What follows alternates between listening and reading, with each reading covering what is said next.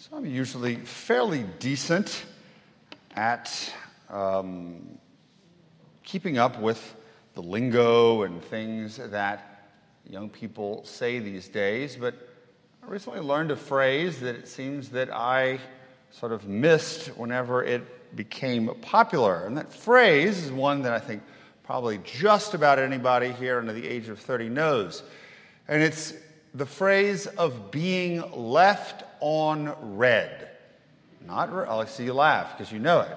Not red, R E D, but R E A D. What does it mean to be left on read? It means when you send a text message to someone and you're able to, because of the way your phone is arranged, to see that they've read it, but they don't respond.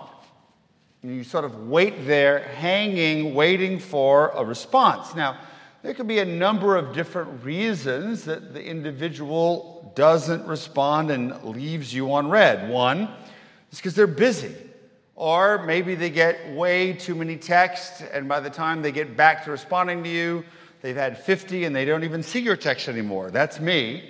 I don't leave anybody on read. If I don't respond to you right away or within a couple of days, it's because I've gotten too many texts. However, it can be used in a negative way as a passive aggressive tool to sort of get back at somebody, to manipulate them, to make them feel anxious. Very similar to a phenomena that many of you may be familiar with is ghosting. Instead of having to face someone, you ghost, you disappear, and you leave them sort of anxious because you've dropped out without any explanation. And this causes a lot of anxiety, particularly in the younger generation, the one that sort of grew up solely on text messaging and hasn't known a world without smartphones. Both of these, being left on read and ghosting, are ways or manifestations of what we commonly call conflict avoidance. Conflict avoidance. Now, nobody likes conflict. Nobody likes to be at war with another person. And it's especially bad today, this conflict avoidance, because of cell phones and technology. And again, we have a conflict with someone, we don't have to face them. We can send them a text message, we can leave them a voicemail. We never have to really enter into the conflict. And so what happens is, is it makes us even more resistant to face conflict because media and the phone sort of puts a barrier between ourselves and the other individual or individuals with whom we might have a conflict. The fact is, as uncomfortable as conflict is, conflict avoidance is not something Christians do. We don't do that. Now, certainly, there are times when we are going to have to avoid conflict because it is the most prudent thing. And nor do we actually seek conflict out. But we can look to Scripture, particularly the New Testament, and particularly the Gospels, to see that Jesus was anything but conflict avoidant in his own life. And in fact, we can look at Jesus' life in order to see ways that we might better face conflict. And I want to propose some of these derived from the readings we have today, and I think probably from our own experience. The first thing we're going to do in order to truly face conflict and deal with it and not avoid it is to learn to confront.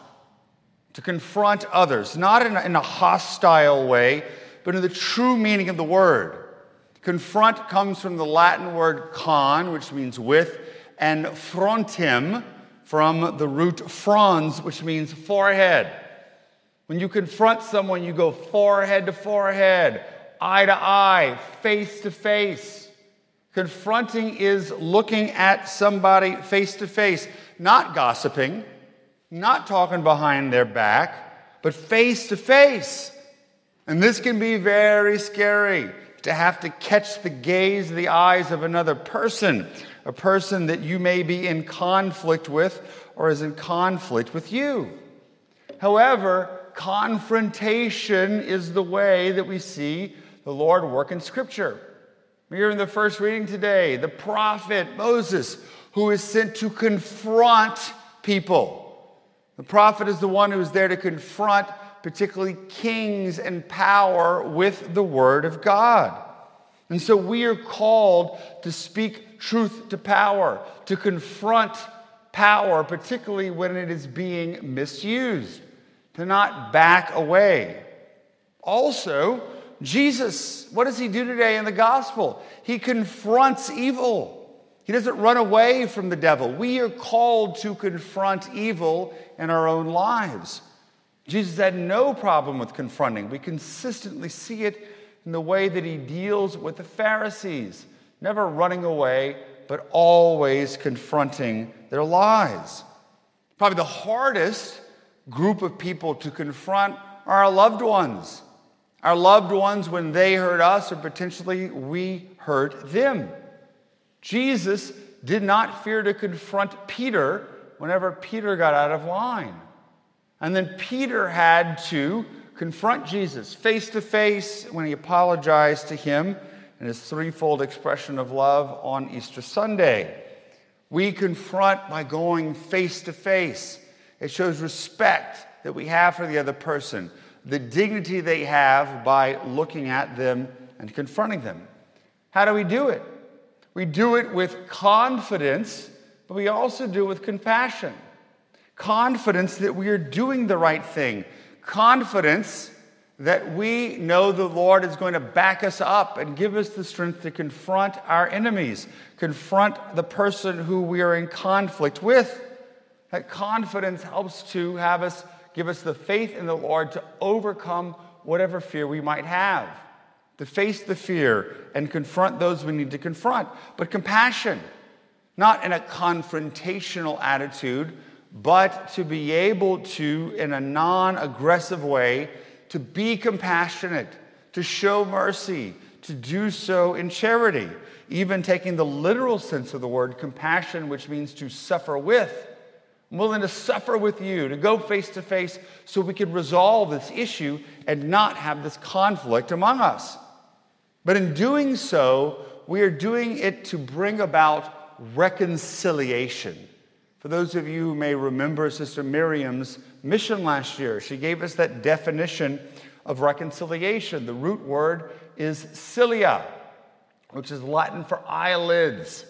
We have to come confront face to face, forehead to forehead, but in order that we can reconcile, that we can get so close that our eyelids touch the person or the persons that we have a conflict with. They were willing to look at them in the eye. We're willing to talk. We're willing to listen. The road to reconciliation can be a very long one, but we've got to be willing to head down that road to regain that closeness that was lost, or particularly a closeness that may never have been there. This leads to what? Communion. Communion with others, communion with those that we had conflicts with but we're able to overcome the conflict. In conclusion, if we're going to sort of do this, if we're going to learn to not be conflict avoidant, not leave people on read and do all kinds of other passive aggressive garbage, what is the key for us doing it? The key for us doing it, I'm going to offer to you from Father Jacques Philippe. You know, I like to quote him.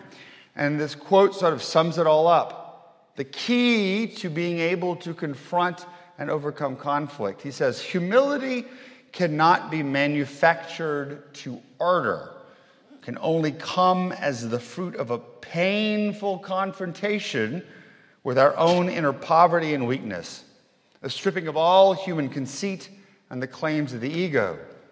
Before we can confront others, we've got to have that painful confrontation with ourselves, with our own sinfulness, with our own weakness, with our own egotism in order to admit that we are not God, to be able to grow in the gift of humility.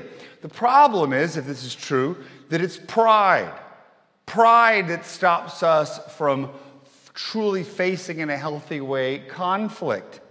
We've got to confront our own weakness before we can confront others. And this is the irony of it all in order for us to admit our own poverty, we've got to be able to look at ourselves And then, only then, by confronting our weakness, can we be comfortable. That means to have the strength to be able to face conflict, relying on not our own strength, but admitting our weakness and relying on the strength of Jesus. Amen.